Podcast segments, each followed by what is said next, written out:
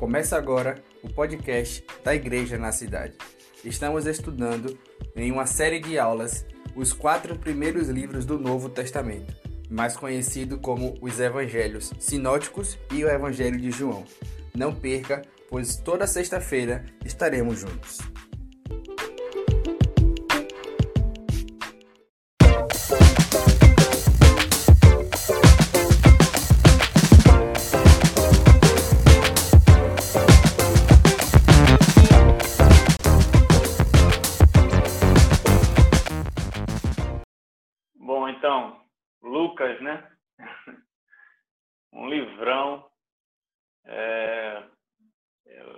Muita, eu tenho muita é, simpatia pelo livro de Lucas, certo? E, enfim, foi um prazer enorme ter, ter tido essa oportunidade para falar um pouquinho para vocês.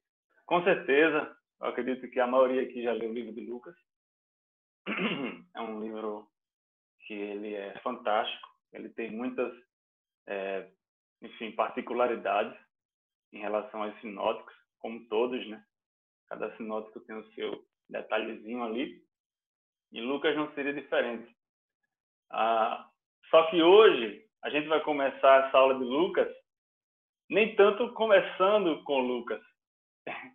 Eu entendi que se a gente vai falar sobre, a, sobre o livro de Lucas, é necessário entender um pouquinho, pelo menos um pouquinho, sobre o que fez Lucas escrever o que ele escreveu.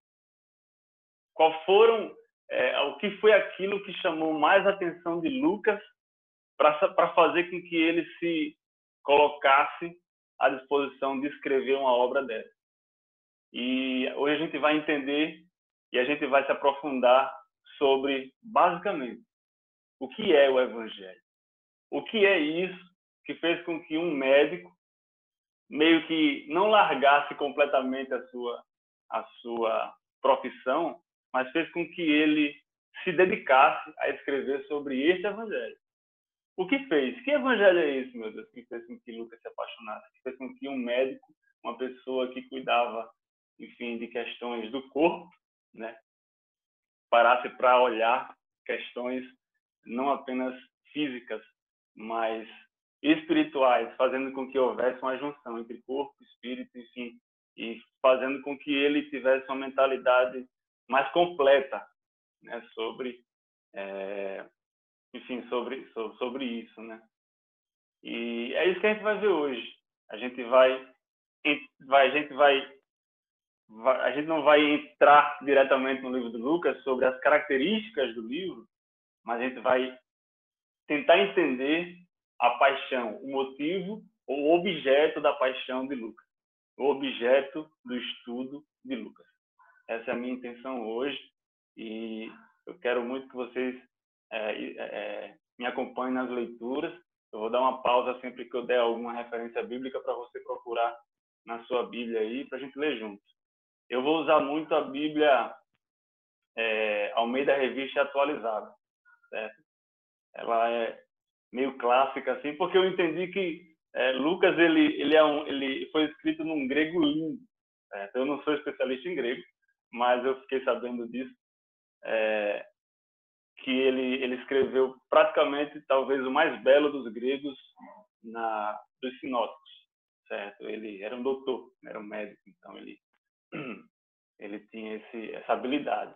E aí eu escolhi um um português clássico, né? que é a Bíblia Almeida Revista Atualizada.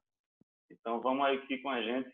Eu, eu dei esse, eu dei um título para essa, para essa primeira aula de, do seguinte: a busca pela verdade que nos busca, né? É, porque é isso que o Evangelho é, né? A gente vai falar muito sobre o que é o, o Evangelho e, a princípio, eu queria dar essa essa frase para vocês, dizendo que a gente vai atrás de algo que já está atrás de nós, né? que já está nos buscando. E vamos lá. E vamos ler Lucas. Olha só, vamos ler o último capítulo agora. Vamos começar pelo fim. vamos começar pelo fim. Lucas 24. Vocês vão entender por quê.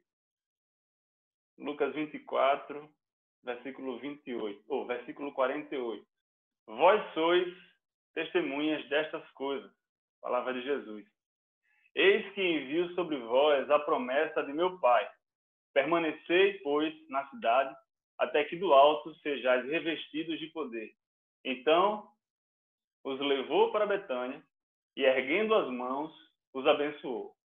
Aconteceu que, enquanto os abençoava, ia se retirando deles, sendo elevado para o céu.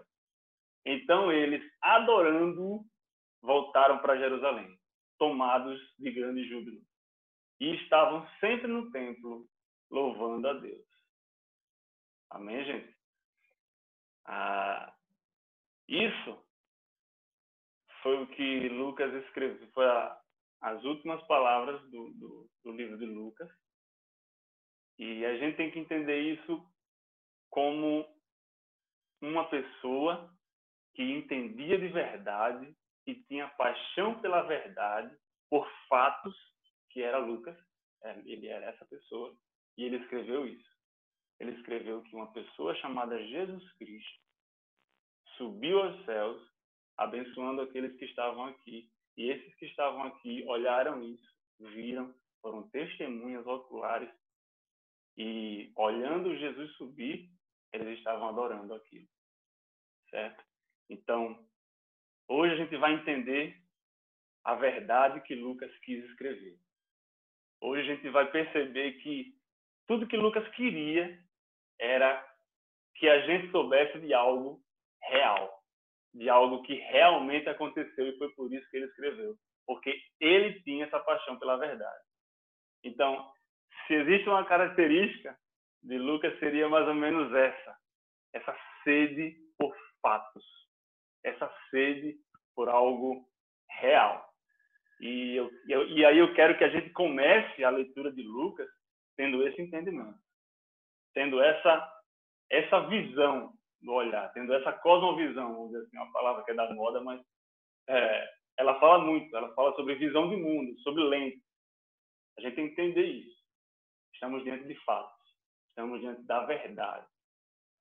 E depois dessa leitura bíblica, ah, eu queria ler uma frase de Francis Schaeffer, que ele é um grande escritor, grande teólogo. É, um dos livros que ele escreveu ah, foram vários, mas verdade, é, a, a, Verdadeira Espiritualidade é um livro muito bom dele. Francis Schaeffer, quem não conhece pode anotar o nome. É, enfim, eu posso colocar no grupo depois. Mas uma frase que eu gostaria de começar ah, seria essa, que ele fala assim: o cristianismo não é uma série de verdades no plural, mas é a verdade escrita com V maiúsculo. É a verdade sobre a realidade total, não apenas sobre assuntos religiosos. O cristianismo bíblico é a propriedade intelectual dessa verdade. Francis Schaeffer. Uh, vale muito a pena vocês lerem ele. E vamos continuar nessa, né, tendo, tendo isso na cabeça, tá? Então, gente, é, o que é esse evangelho que Lucas se propôs e se debruçou? Que Lucas cavou, enfim, Lucas ele foi atrás. O que, que é isso? O evangelho. Justino Marte, ele foi o primeiro, talvez, assim mostram algumas algumas literaturas, ele foi o primeiro a utilizar a palavra evangelho, tá? Para descrever a os os quatro livros, né?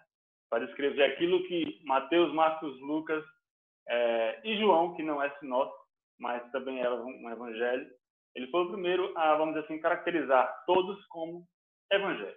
Certo? Mateus, Marcos, Lucas, João. Justino Mar, no ano de 140, se você quiser anotar. Enfim, apenas história, história da igreja. É, então, na base, na, na, na, na etimologia, né, na, na origem da palavra evangelho, você tem aí o termo boas notícias, que a maioria sabe, né, que são boas novas. Certo? Só que uma coisa que eu, que eu, que eu aprendi foi que ah, essa palavra boas novas ou boas notícias, ela é em grego apenas uma, que é evangelho, né? Uma tradução, evangelho.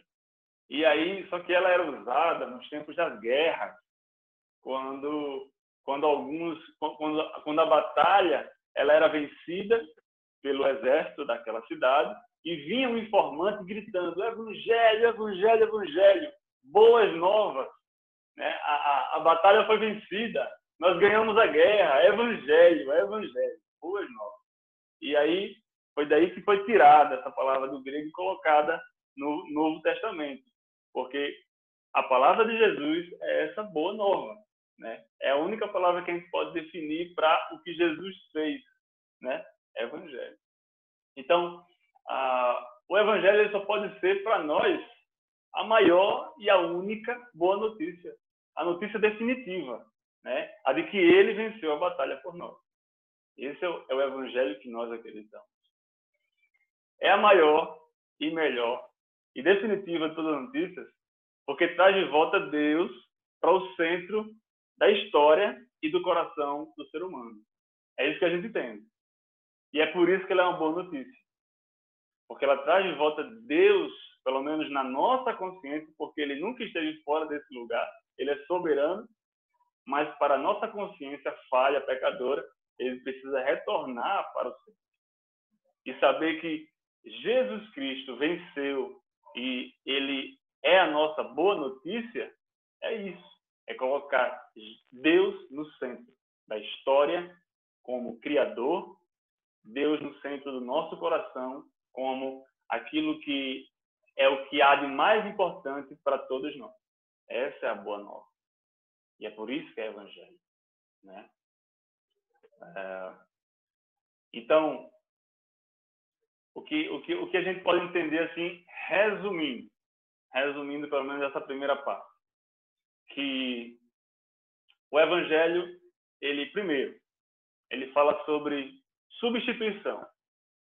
Lembra da pessoa gritando a guerra foi vencida, a batalha foi vencida? Eu te pergunto, a batalha foi vencida por mim, por você? Não, né? A batalha foi vencida por Jesus Cristo. Né? Então, o evangelho, em primeiro lugar, é uma obra vencida, uma obra ah, completa. Ela é uma obra realizada mesmo antes dela ter sido escrita.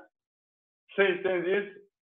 Então, a gente precisa ir muito fundo para entender o que é o Evangelho. A gente tem que entender que ela foi uma obra feita por Jesus Cristo, antes mesmo de ser escrita. Então, em primeiro lugar, ela é isso. E, e fala sobre substituição, certo? É, ela é a notícia de que o próprio Deus paga a dívida de toda a humanidade, fazendo-se carne e aproximando de nós. Né? Então, ele derramou seu sangue por amor, derramou seu sangue por tudo que criou, justamente por ter a onisciência de que a criação não podia ser purificada por ela mesma. Essa é a notícia. É a boa nova de que não há um justo e um santo, sendo este Jesus, e apenas nele, sendo ele a representação de todos os santos de todos que podem ser ditos santos no corpo de Cristo, ele é, é que representa todos eles. Certo? Então, não há, um, não, não há santos. Né? Apesar de que a Bíblia ela, ela, retrata nós como santos, nós que aceitamos Jesus Cristo, porque existe um que é o santo. E ele nos representa. E é por causa dele que nós podemos ser chamados. É, então, é, ela, o evangelho ela é a boa nova, porque também é a mensagem de que a ira do Senhor foi apaziguada sobre nós. Pelo sangue a gente pode ser novos seres humanos, novas criaturas, filhos de Deus e co-herdeiros de Jesus Cristo. Abre lá em Colossenses 3, 9, 10. Vamos ler junto aqui o que Paulo escreveu. Seguindo essa ideia de que a gente pode ser nova criatura por causa de Jesus Cristo, e esse é o Evangelho, Assim diz Colossenses 3, 9 e 10. Não mintais uns aos outros, uma vez que vos despistes do velho homem com seus feitos, e vos revestistes do novo homem que se refaz para o pleno conhecimento, segundo a imagem daquele que o criou. Boa nova. Nós podemos nos revestir de algo novo. Daquele que criou, não nós. nós podemos nos revestir daquilo que ele criou, Deus criou. Certo? Então, a boa nova é, é, é essa obra criada, essa obra feita, essa obra realizada. Uh, Romanos 6, 4, 7, seguindo nessa mesma linha, Romanos 6, 4, 7. Paulo fala: Fomos, pois, sepultados com ele na morte pelo batismo, para que, como Cristo foi ressuscitado dentre os mortos, pela glória do Pai, assim também andemos nós em novidades de vida. Esse é o Evangelho. Amém? Ah, em primeiro lugar, é isso. É essa obra que foi realizada. E em segundo lugar, tem a historicidade. Então, o Evangelho começou sendo algo concreto e depois se tornou, ah, não se tornou, mas foi, ele foi registrado. Né? É isso que a gente tem na nossa Bíblia. Se transformou em historicidade. Ah, enfim, o Evangelho eles são os escritos também que registraram fielmente quando e onde essa mensagem foi primeiro exposta e revelada. Né? O que a gente vê nos quatro primeiros livros do Novo Testamento é a revelação do que antes estava encoberto no, no Antigo Testamento, no Velho Testamento, né?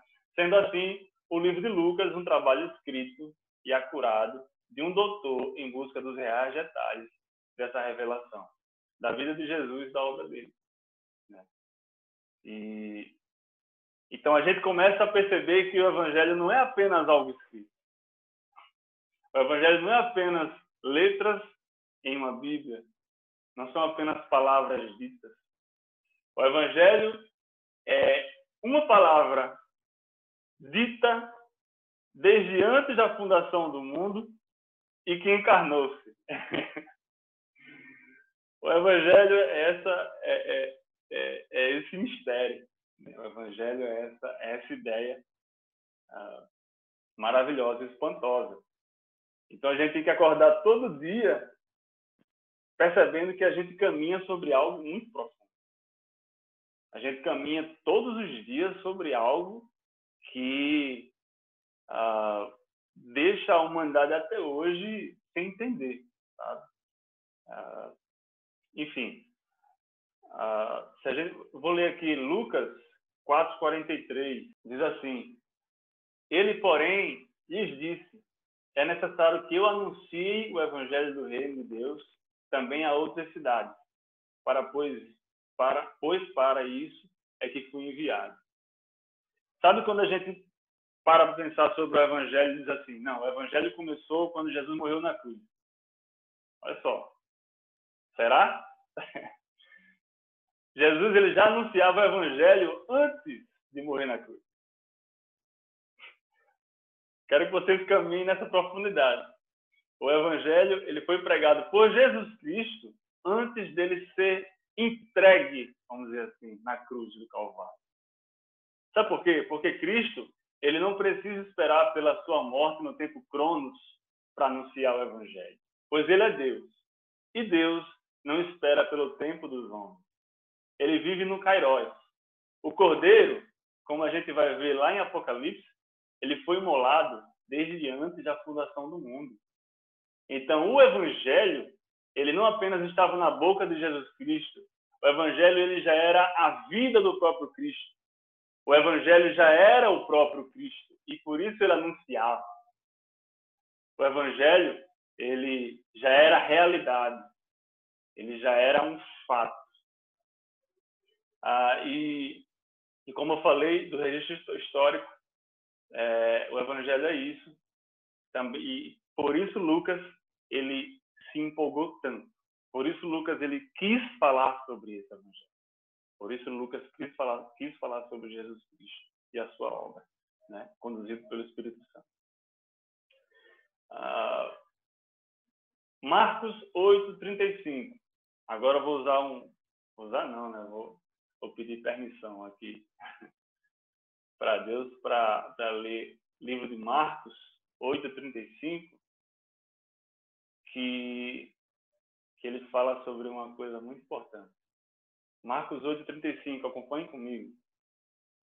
Quem quiser pois, salvar a sua vida, perdê-la. E quem perder a vida por causa de mim e do Evangelho, salvá-la. Vou ler de novo. E quem perder a vida por causa de mim e do Evangelho, salvá-la. Sabe o que eu entendo com isso? Eu entendo que o Evangelho e Cristo são a mesma coisa. O Evangelho é Cristo e Cristo é o Evangelho. Cristo é essa boa notícia. E o Evangelho é Cristo. A boa notícia é Cristo. Então, morrer por Cristo e morrer por, pelo Evangelho é a mesma coisa. Assim ele disse: quem morrer, quem perder a sua vida por mim e do Evangelho, vai ter a vida salva. Certo? Então não dá. É por isso que a gente acha tão estranho quando a gente vê algumas pessoas que se dizem pregar o Evangelho e a gente vai tentar ver Jesus Cristo naquilo que se está falando e a gente não enxerga. Porque talvez ali não está Jesus Cristo. Porque para que o evangelho seja genuíno, ele tem que ser Jesus, a mesma coisa. Evangelho e Jesus a mesma coisa. Então, pare sempre para analisar o evangelho que você está ouvindo, a, mensagem que você está escutando, as pessoas que estão influenciando a sua vida e analise se, se aquilo realmente é o Evangelho. Porque se for Evangelho ali, tem que ter Jesus Cristo. Purinho, como diz aqui no Nordeste. A gente pode dizer que, que o Evangelho, então, baseado nessa profundidade toda, de que ele não se resume apenas no Novo Testamento, nos escritos dos sinóticos, né? por mais que Lucas tenha se empenhado tanto, o evangelho não se resume só ali. Né? O evangelho ele, tá na, ele, ele é anterior à lei, ele é anterior a Moisés, ele é anterior a Abraão, por carregar justamente esse mistério, que está em Apocalipse 13, 8, como eu falei, que o cordeiro foi morto desde antes da, desde, desde a fundação do mundo. Então, o evangelho é isso.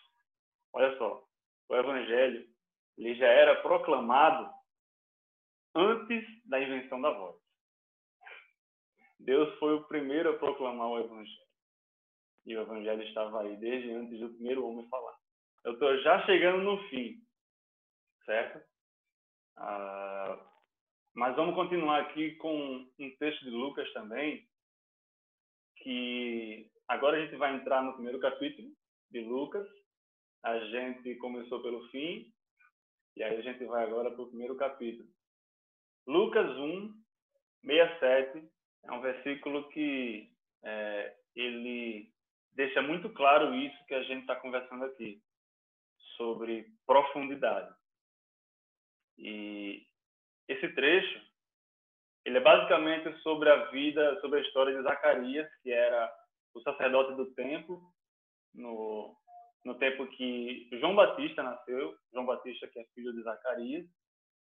É, e Zacarias, enfim, a história, ela, vocês, vocês podem ler que ele, ele queria né, ter um filho, mas aí, é, quando o anjo vem dizer que ele vai ter um filho, aí ele duvidou. E aí o anjo foi e deixou ele mudo por causa disso. Deu um castigozinho para ele. E, e quando finalmente o filho dele nasce, que é João Batista, primo de Jesus, a, filho de Isabel também, sua mãe, ele, Zacarias pôde falar e quando a língua dele é solta, quando a boca dele se abre, ele declara justamente uma profecia, né? que é conhecida muito na Igreja Católica como Benedictus. É uma, uma um cântico profético, Benedictus. E qual é a referência? Deixa eu ver aqui. É 67, versículo 79. Ah, sim, versículos 67 ao, ao 79. Diz assim, é, Lucas 1, 67. Zacarias, seu pai, cheio do Espírito Santo, profetizou, dizendo: Bendito seja o Senhor, Deus de Israel, porque visitou e redimiu seu povo, e nos suscitou plena e poderosa salvação na casa de Davi, seu servo como prometera desde a antiguidade por boca dos seus profetas, para nos libertar dos nossos inimigos e das mãos de todos os que nos odeiam, para usar de misericórdia com os nossos pais e lembrar-se da sua santa aliança e do juramento que fez a Abraão, nosso pai, de conceder-nos que, livres das mãos de inimigos, o adorássemos sem temor, em santidade e justiça perante ele, todos os nossos dias. Tu, menino, João Batista, serás chamado profeta do Altíssimo, porque precederás o Senhor, preparando-lhe os caminhos, para dar ao seu povo conhecimento da salvação, no redimi-lo dos seus pecados. Graças à entranhável misericórdia de nosso Deus, pela qual nos visitará o sol nascente das alturas, para alumiar os que jazem nas trevas e na sombra da morte e dirigir os nossos pés pelo caminho da paz. E assim termina a, o cântico Benedictus de Zacarias. Se, eu não sei se você percebeu, mas isso não se resume apenas a Zacarias ou a João Batista. O que ele falou é uma profecia que remete ao reinado messiânico de Jesus Cristo. Então, já no primeiro capítulo de Lucas, a gente tem uma noção de como será o reinado de Jesus Cristo. Como será a, a, a quando Jesus Cristo se assentar no trono dele para governar todas as nações. E aí a gente tem essa visão. Olha só, é, Zacarias, ele, ele estava mudo, e quando ele abriu a boca, foi para falar dessa profundidade que está lá na frente. Então, a gente começa Lucas entendendo que o evangelho não começa é, no, no Novo Testamento. E a gente vai terminando, pelo menos, é, essa introdução de Lucas, entendendo que o evangelho também ele tem um alcance e Lucas nos dá esse alcance pela pela profecia de Zacarias, certo? que mostra para a gente essa profundidade e esse futuro do, desse Jesus Cristo, que vai governar as nações. Tá? Continuando aqui e falando um pouco mais sobre essa profecia, a gente percebe uma, uma coisa, fica evidente uma coisa, que Deus ele gosta de preparar caminhos. Eu acho isso muito massa. Deus ele gosta de preparar caminhos, ele ele ele nos colocou no tempo. O tempo ele já começa sendo ele ele é uma vamos dizer assim uma substância de, de, de processo né? Ele é uma substância de que que, que que, que é como se fosse um caminho. Nós estamos presos pelo menos temporariamente no tempo. E, e João Batista ele preparou o caminho de Israel para aquele que viria preparar o nosso caminho para o Pai isso é bem bem, bem, bem interessante, né? Ah, esse Deus de preparação é um Deus que que não nos dá não nos dá coisas é, de repente. Ele entende o processo humano. Ele entende o como o ser humano assimila as coisas. E não é não é um, não é um Deus serviçal. Não. Ele é um Deus de amor. Por amor, ele nos ensina dessa forma. Certo? A gente tem por aí ídolos, idolatrias que, que tem deuses que são servos dos homens. Não. Deus, ele não é isso. Deus, ele é um Deus que ama e nos ensina dessa forma. Tempo, em caminho, em processos, em preparações. Esse é o nosso Deus. Esse é o nosso Pai que nos ama. Certo? E a profecia de Zacarias, ela detalha isso. Né? É, então, é, é muito importante a gente, antes de começar o livro de Lucas, a gente entender né, que veio João Batista primeiro, ele veio nessa preparação, e aí essa é a minha intenção hoje. Se preparar para o que é o Evangelho, para o que para o que a gente vai ver sobre o que Lucas escreveu. Isso é uma preparação também. E a profecia de Zacarias, é, enfim, ela, ela é esse anúncio, certo? Uh, e, e essa é a minha intenção, que o início dessa leitura ela, ela nos traga esse peso da gloriosa verdade, mas ao mesmo tempo a leveza de confiar única e exclusivamente em Jesus Cristo, aquele que começou o evangelho sendo quem fez a obra. E é pela obra dele, e é justamente essa obra que nos dá a leveza. É a obra de Jesus Cristo, ela é uma obra, e foi por isso que Lucas se apaixonou. É por isso que Lucas se propôs a escrever e a estudar, certo? Tudo que ele fez.